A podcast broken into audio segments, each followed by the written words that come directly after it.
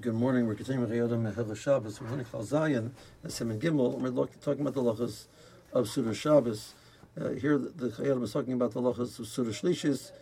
He's moving into the lacha of Seuda Shlishis, or Shal Shudas, as it's commonly known. Zman Seuda Shlishis, Hu Dafka Lachar Chatzois. Uh, the, third Seuda has to be after Chatzois. V'aychel Karim Lachein, Lo Yotzev. A person eats the third meal before Chatzois, he's not Yotzev. Um, with the exception of Erev Pesach, which is Chal on, Sh- uh, on Shabbos. The case for Pe- Pesach is Motzi Shabbos, and uh, there's limitations what one can eat on the afternoon of Erev Pesach. So then there is a, shi- a shita, a shita, that one could be Yotze doing it in the morning, and some people rely on that shita because either either way we're going to be relying on uh, different uh, shitas which are less, uh, you know, less than optimum. So that situation is not optimal. That's the best we can do. But otherwise, we assume the law is that the person is not yotze and he has to eat uh, shalshudas again. Even b'diyah, but a person would have to eat shalshudas again.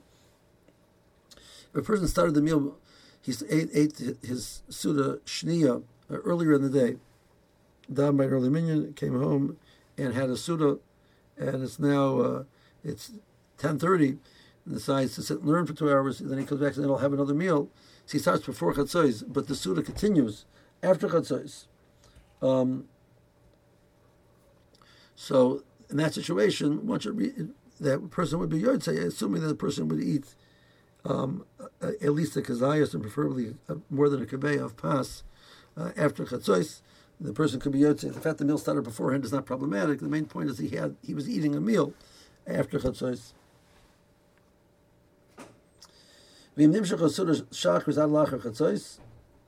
Um, if the if, if the was was continuing from from the he ready he was in the, his second meal. The, the, scenario we just gave was he already ate a second meal. Now he's in the he's eating the suda um, and he wants to find some way to convert part of the suda into suda shlishis. So that you can't do. The fact one's before chatzos, the one's after chatzos, it's all one meal. So it's a second meal. So what could he do? So yavsik asuda, yivarach berchazamos. So the person should interrupt the meal and bench. So now he finishes the second meal. Now he wants to start again the third meal. He doesn't want to wait till later on. He knows that right now he's still hungry. If he waits later on, because also the concept that once the, the, when the stomach is open, it's easy to put more food in. Once you sort of finish the meal and the stomach closes, it's hard to start up again. Um, some people would, would not necessarily agree with that concept. Of, they seem to say they can do fine having another meal, but many people find that as being a challenge that while they're eating the meal, they can actually have eat a lot. So this is the person wants to do it in, in conjunction with the the earlier meal that he's eating. This way, it's still a continuation in the regards to his stomach wise. Um, but the problem is, how are you allowed to do this? So you're benching, as it were, for almost for no purpose, and you're saying no bracha. You can just wait till the end of the meal and, and bench once and only say Hamotzi once, and only I'll, say Al once. Um, instead, he's splitting it up and doing everything twice in order to save the, the tircha of not having shalshudas later in the day. So, arguably, that's not really a bracha hatzricha. Uh, the person does not a bracha which is unnecessary, even though it's not a levatola. Um, it's also inappropriate a person's about to sit down to, to a meal in the middle of the week, nothing with Shabbos. A person is about to sit down to the meal and walks into the kitchen to wash, and he sees his wife made French fries. He grabs two French fries and says, "A repiyadoma on the French fries." The wife says, "Just wait for the meal." She's right. There's no there's no real need to uh, make the, the bracha of adama during the meal. You would not need to make the bracha. You would be all be subsumed under the bracha of hamotzi. So that bracha of Adama really was not necessary. It was, wasn't appropriate.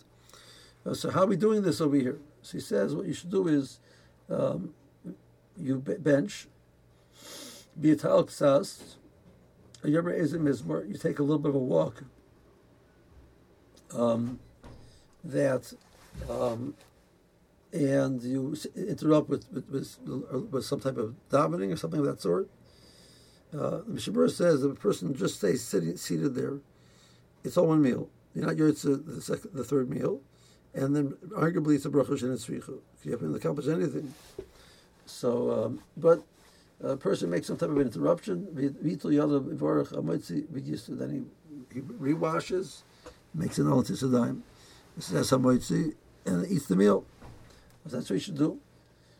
Um, so why is he doing this? We're going to wait till later on.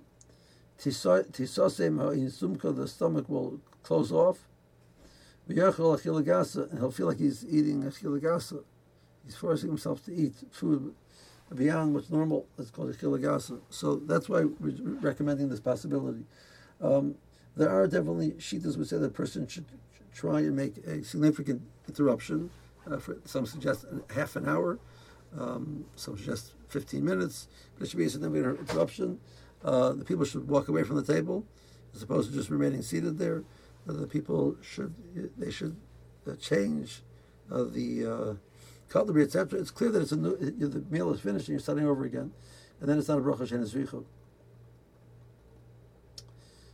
Um, he knows he's a person who can eat later on without a problem, You spell him what he should do is uh, eat, finish the meal, go to the mincha, and come back and eat the shalshudas after mincha. We'll talk about this more by the next year. Meanwhile, have a good day.